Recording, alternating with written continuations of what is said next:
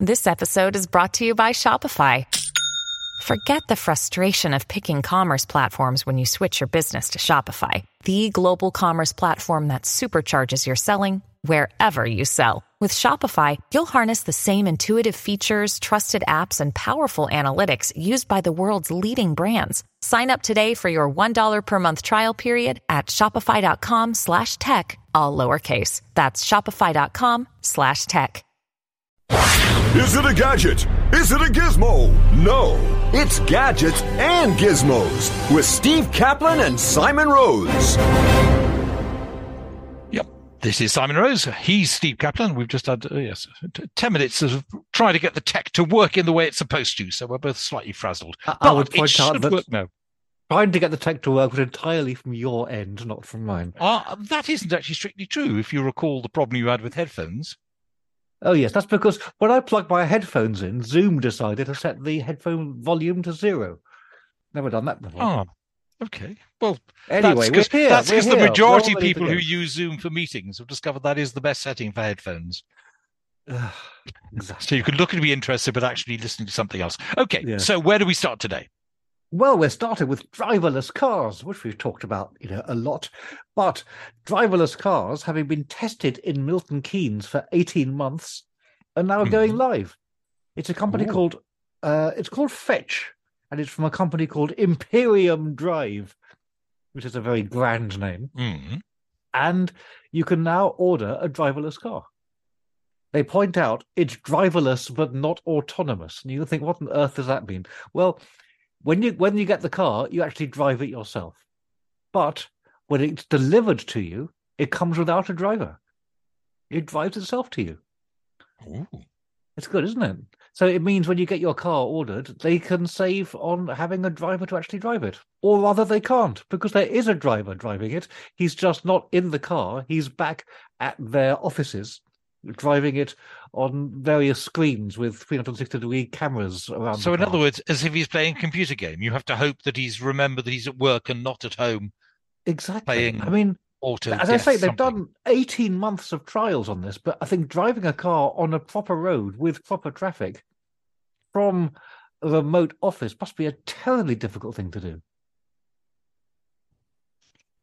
Yeah, you, you think? well, I would have thought it more difficult than just having a driver in the car. Ah, but then you'd have to get back again, wouldn't he? You could always give him a lift back to his office, but then that rather defeats the point. Uh, yes, I suppose that's true. Yes. Oh, well, okay. Well, we'll have to see how it how it goes. You're going to Well, pop up to Milton Keynes and, and try it out. Next time I'm in Milton Keynes, the last time I was in Milton Keynes was actually about 15 years ago, but next time I'm in Milton Keynes, I will certainly give it a go just to see if it turns up. Okay. Excellent. Excellent. Anyway, from driverless cars to robots. Now, the problem with robots, and I'm talking about robots that can move around and pick things up, Hmm. is that they don't have a sense of touch. And they've tried all kinds of uh, gloves, haptic gloves that can Mhm. make them feel what they're doing. But what happens if a robot bumps into something, doesn't realize because it hasn't got any sense of touch on its arms? What does it do then? Well, the answer, according to Carnegie Mellon University, is to knit them a sweater. What? They have indeed. They have it's they call it robot sweater, which is a Sweet name, yes. sensible name for it. And it consists of two layers of wool, actually nylon wool, which has metallic stripes knitted into it. And the stripes are set at 90 degrees to each other. So stripes going one way on the top piece and going the other way on the bottom piece. And in between them, sandwiched between them, is an insulating mesh. When the jumper, the sweater, comes in contact with something, it presses the the, the two outer layers together Mm. through the mesh, and it makes uh, an electrical circuit. And the robot, being clever, knows exactly where that point is, so it knows which part of it is touching whatever it happens to be touching. Good, isn't Hmm. it? Well, good. That, that- I'm starting to get slightly worried about this. I, I sort of poo-pooed the first sort of warnings about AI and robots, but now Yes. I'm now seeing so many from people Yes. who were early pioneers in the field that I'm getting a little bit worried. When somebody said that, that Terminator was not a science fiction film, but rather prescient, which I have Yes. to hope not. Clearly. Well, Hmm. it is definitely uh, of concern. Yes, and we are mm, quite But- concerned about it. Within the realm of ordinary tech and gadget and gizmos, it does seem quite clever. Yes. It does. Well, talking of ordinary tech and gadgets and gizmos, Mhm. Dyson. Dyson, Right. he of the stupidly expensive vacuum cleaners, has got a new Hmm. vacuum cleaner out. It is his first robot vacuum. And uh, James Dyson claims that it sucks six times harder than any other robot vacuum. Will that be on the on the advertising? Dyson sucks. It, I imagine they've probably already been through that one several iterations Yeah, of yes, I vacuums imagine. ago. I imagine. So how does it do it? Well, it does it by using a hyperdymium motor. What, I hear you ask? Well, like you didn't, but I I'll ask it for to. you. No. What is a hyperdymium motor? Well, it turns out it's just a name that they've invented to call their motor. Okay, So sounds we're, good. we're really no clear. But It do you does actually want include a vacuum that sucks six times more than any other? I mean, the number of things that go up there you don't really want to when it's just an ordinary vacuum cleaner. If it sucks six times stronger, you'll probably take the carpet with it. Well, it's worrying, isn't it? Exactly, yes. Anyway, it has 26 sensors, which I suspect is probably rather more than the driverless car in Milton Keynes, Hmm. in, including a 360 degree fisheye lens on the top. Mhm. And it will be available soon, as they say on their website. No idea of price on the website, but it's reckoned to cost around £1,500, which is quite a lot for a vacuum cleaner, but of course, peanuts by Dyson standards. They are Right. known for charging a lot. So, well, but it will get up six times as many peanuts as other six times as many peanuts. They it's funny when they demonstrate vacuum cleaners, they always show them picking up things like peanuts and paper clips, but never actually picking up, you know, ground in dust, which is frankly what they're for.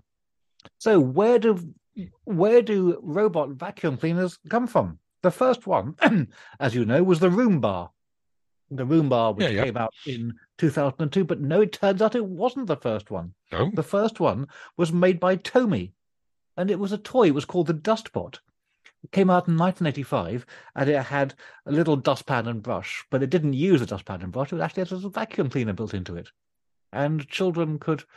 I can't imagine how many kids really got off on playing with a toy robot vacuum it's, cleaner. it's odd you should say that because my 15 month old grandson is obsessed with sweeping and brushing. oh, I see. I mean, it's Well, all, there's a good it's all he career for him. like. Oh, yes. I don't, he, he may well have got tired of it by the time he actually gets to adulthood. But uh, the way things are going, perhaps children are going to be um, pressed into work rather sooner these days. Well, We'll just have to maybe they will. Yes. So, onwards then. Oh, we, why don't we have one of these? We haven't had one Have of one these of yet, have we?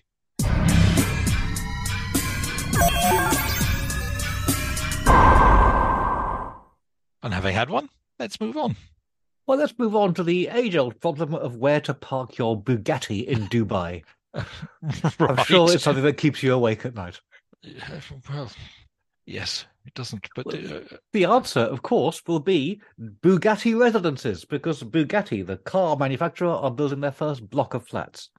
And a very extraordinary looking thing it is, too. It's a twisting, silvery building that stands on two legs, rather like a sort of, well, I don't know, a misshapen, twisty, silvery thing.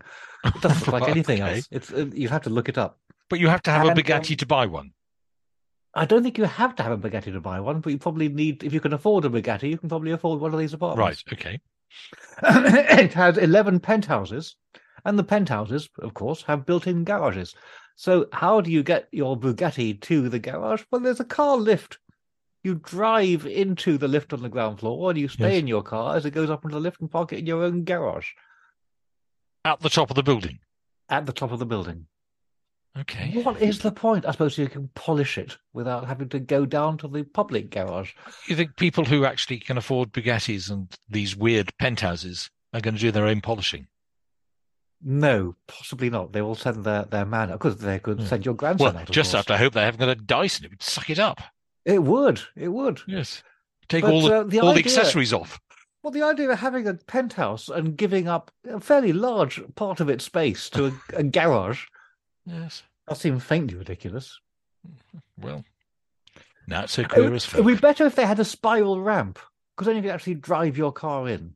Hmm. That'd be more fun than just. I mean, imagine you drive into the garage and you, you sit in the lift while it Hmm. whisks you up to your to your car. There is a wonderful old former police building just off um, uh, uh, Whitehall that does have a spiral ramp going upwards, which was the police used to use for their horses because the horses used to be on the first floor. Yes, yes, wonderful, I know the one you mean. piece of architecture. Yes, Anyway, yes. we might have got slightly off subject. Um, Not that we ever move do on. normally. Let's Yeah. move on. Yeah. Now, mice like wheat seeds, as any farmer will tell you. Well, any farmer, arable farmer. I don't think a dairy farmer would know much about it. Right. But the problem is that once the farmer has planted his seeds or sown his seeds, uh, then the mice come along and they dig them up because they really like the taste of the seeds. oh, And apparently, it's a big problem. So there are solutions. Um, one being to chemically treat the seeds so they don't smell nice to, to mice. But of course, not only is that a bit of a pain to do, but the mice would very quickly get used to the smell and Mm. eat them anyway. So the University of Sydney has an even better solution, which is to make everything smell of wheat. What they do is they they spray the fields with a, a solution of water and wheat germ. Everything smells of wheat, so the mice can't find them. that's quite clever. that clever. It is clever. Yes. And in their tests, only 25% of the usual number of seeds were actually eaten by mice compared to um, regular ones that have not been sprayed with wheat. Well, that's Clever. quite impressive. I'm surprised they found I think any. really clever, yes. Well, it's a good moment for us to to pause. We will be back very shortly, though, with more gadgets and gizmos. Sharing ideas about money. This is Share Radio.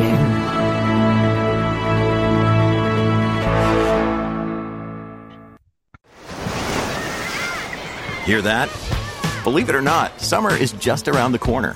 Luckily, Armor All, America's most trusted auto appearance brand, has what your car needs to get that perfect summer shine. Plus, now through May 31st, we'll give you $5 for every 20 you spend on Armor All products. That means car wash pods, protectant, tire shine, you name it. Find out how to get your $5 rebate at armorall.com. Armor All, less work, more clean. Terms apply. This is Simon Rose. You're listening to Gadget and Gizmos on Share Radio, where Steve Caplin is going to take us through the latest in the world of tech. So, what now? Well, here's a rather clever one for blind people. You've often seen blind people walking around with those white sticks. Hmm. And these days, the white sticks have like a little ping pong ball on the end. So they can run it along the ground. So they don't have to lift it up and they swipe from side to side and it lets them know when they're about to bump into something. Well, a student um, in uh, Zurich called Alexander Bayer decided that's not good enough. So he has produced a white stick that scans the environment around it. It identifies doors and stairs and various other obstacles.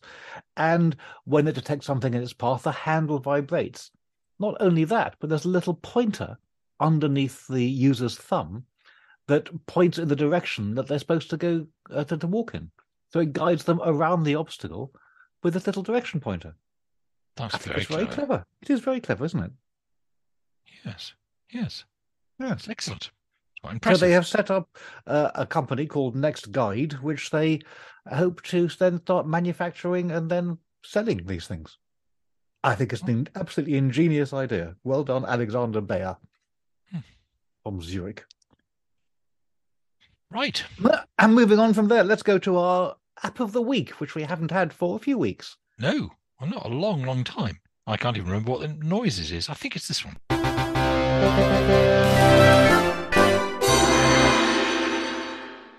It is indeed that one, little electronic fanfare that I've Good. knocked up. Good, good, good. So it is uh, it is the Merlin app. It is the bird identifier.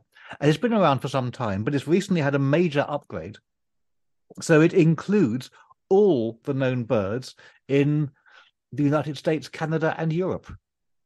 Ooh, really very, very good. More than 10,000 species, because it's also got birds from everywhere else in the world. So it knows your location, it knows the season, it knows the time. And when you spot a bird, there are two ways of doing it. Either you can photograph it, which is quite tricky to ph- photograph a bird if it's a long way away, yes, absolutely. or you can record the, the song of the bird. Again, quite tricky. There's lots of bird around. But if you just see one in your garden, you go through this questionnaire where it asks you the size of the bird, and you sort of rate it between uh, a robin to uh, a a blackbird to uh, I don't know vulture. Or Red kite. Yes. Okay. A Not red many kite, vultures exactly. in my garden. Yeah. Have you got red kites in your garden? Uh, we get red kites occasionally nearby. Yes. Okay. Anyway, so it uh, then you then tell it where you saw it, so whether it's up in the trees or on the ground or uh, swimming or perched on a wire, and then it shows you all the birds it could possibly be, which is usually not that many once you once you've mm. narrowed it down. It shows you half a dozen pictures of each of the birds, and it plays their sound. So you can listen to them and you can compare it with what you're seeing. I think it's absolutely brilliant. I have tried bird identification apps mm. before. The one I tried, the real problem was that even you felt as you launched the app that you could hear one bird rather than all the others. But as you point out, often it isn't the only People bird are- making a noise. people are very good at focusing in on one Yes. sound. As you know, if you're in a if you're in a crowded room and you're talking to someone, you can hear them perfectly. But if you take a recording of that room, then there's a barrage of other noise that gets in the way. Well, this that's why this one uses the the questionnaire process. Hmm. It is made by Cornell University and it's free. How about that? Super. I might give it a go. You do well. You do have to download the bird pack for your region, and that can be quite big. So the UK bird pack is 657 megabytes. Oh, that's really- quite big. Plenty of space. Well, not as big as if you were in Brazil, where it's nearly two gigabytes. Wow. I suppose they have more birds in Brazil. There's an awful lot of coffee, isn't it, in Brazil? Isn't that the song? I think so. Also, a lot, a, a lot of birds as well. a lot of birds, quite clearly. Yes. And how do you stop them eating the coffee? You you make everything smell of coffee. Well, Well, hang on, enough, I was about back to go there. Yes, our minds think So it's called That's- it's called um Merlin. It's on the various app stores, and I've tried it out, and I think it's really good. Very good idea. Okay, but um, yes, I just wonder if I've got enough space on my my phone. Okay, super. Um, well, I think let's have one of these before we proceed.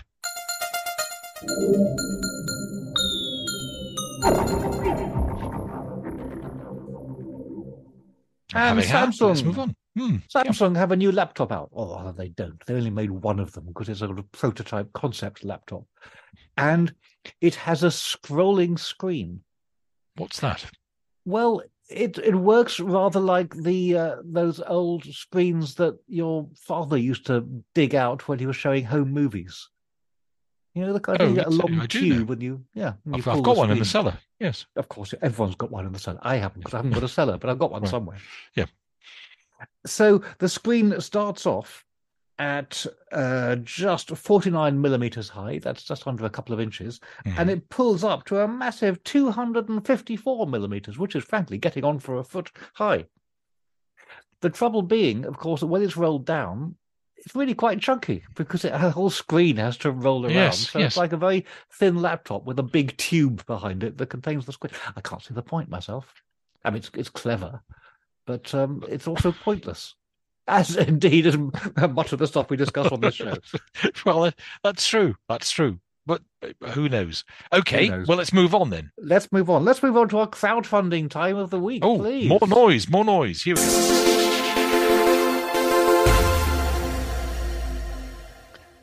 And there you are, sitting on your uh, laptop or on your Sitting on my computer. laptop. Well, sitting at your laptop. I did once do that, and I had to replace the screen. Of course you did. Of course you did. If anything bad can be done to a computer, you're the person to do it. yes, absolutely. Or your iPad, and you're writing your novel, and you're thinking, well, wouldn't it be better if I was sitting at an old-fashioned typewriter writing my novel? That's the Mhm. idea. I think that's the idea that Fine Day, with their version three of their Bluetooth typewriter keyboard, it looks a bit like a typewriter. It has Right. individual sort of clunky keys. It has a slot in the top where you can rest your tablet, Mhm. and it sounds actually it doesn't sound like a typewriter. It sounds like a um, old-fashioned mechanical keyboard, but I suppose it feels a bit like a typewriter when you're when you're playing on it. It has a carriage return lever, so you can rather than just hitting the enter key, you can Yes, swipe yes. the carriage return lever, and it has two knobs, the ones that used to raise and lower the platen, I think it was called, inside Mhm. the uh, inside the typewriter. But in these, it doesn't do that. It doesn't scroll the page up and down, which is a shame. Could be very useful. Instead, it controls the volume of the device that you're connected to, and the brightness of the LED lights under your keyboard. So you can use it at night. And I know you're going to say that typically typewriters didn't have LED lights under their keyboard, but this one does. Anyway, it's it's there. It's made by Fineday, and it's currently forty percent off for early adopters on Kickstarter at just five hundred and twenty-seven pounds. But you could buy a gorgeous old typewriter for Yes. considerably less than that. Yes, yes, I don't really wouldn't- see the point. Well, the gorgeous old typewriter wouldn't link by Bluetooth to your iPad, though, would it? No, No. no. Which may well be, which may well be an attraction for many people. Oh, well, Can you see anybody who'd want to use that? I can't. No, not really. The only person is possibly Tom Hanks is obsessed with Yeah. typewriters. It even had, I think you told us about a typewriter app he produced at one Yes, stage to try and make it seemed more like a typewriter, but that was I less quite like to try this. It's, it sounds quite fun. And if it was, you know, maybe 50 quid, then I'd probably think, all right, I'll give it a go. But 527 Yeah. pounds. And that isn't even the final retail price, which will be getting on for a thousand, which is an awful lot. It most certainly So I is. think find a on Kickstarter. Well, you've got until July the 8th if you want to go and have a look at it, but I doubt you'll be buying one. Okay. So Let's move on. Let's move on to beaming energy from outer space. How about that? This is the idea of JAXA. Now, you probably haven't heard of JAXA, but JAXA is the hmm. Japanese equivalent of NASA. oh, And okay. they have successfully managed to beam power 50 meters to an electric kettle. Fifty okay. meters. 50 Okay. meters, yes. So they're saying that by 2025, they will be able to put a series of satellites up in space, which will beam solar power to a base station on the ground. Solar power, of course, you can get much more for your bang for your buck, or or Hmm. much more yum for your yen. No, there must be a, a, another alliteration that could go with other than yum. anyway, Come back with next. I'll next come back to that one. Yeah, Yeah. next week. Uh, by uh, up in space because there's no atmosphere to get in the way. There's no night to get in the way, so you could have solar power, you know, all day round and all year round, even if it's cloudy. Well, It sounds very clever. There are probably James Bond villains at these moment trying to work out how to use them for nefarious purposes. Almost certainly. Except the only slight drawback is that someone has pointed out that to have enough satellites to generate one gigawatt, which is the output of a typical nuclear nuclear reactor, would cost around seven billion dollars, which is quite a lot. Hmm. quite a lot, even if it then gets you free energy forever, or at least until the satellites crash into each other. Must be getting very crowded up there, don't you think? Yes, All these satellites very buzzing around. crowded. Yes. Anyway, and finally, while we're up in space, Mhm. astronauts. We every movie set in space, the astronauts climb into a pod and they hibernate until they get there several months or years or even hundreds of years Mm, later. mm. You've seen Passengers, for example, movies like that. Well, they're trying it out. Washington University is trying it out with ultrasound induced hypothermia. Right. I know it doesn't sound good, does it? Doesn't. Anyway, they've they've experimented by firing ultrasound pulses at the heads of rats, which have enabled them to drop their body temperature by three degrees for an hour. So extrapolating Have they tried going there- outside in winter? It work- works far more cheaply. Yeah, it would do it, wouldn't it? Yes. Uh, and they claim that they managed to even revive the rats afterwards.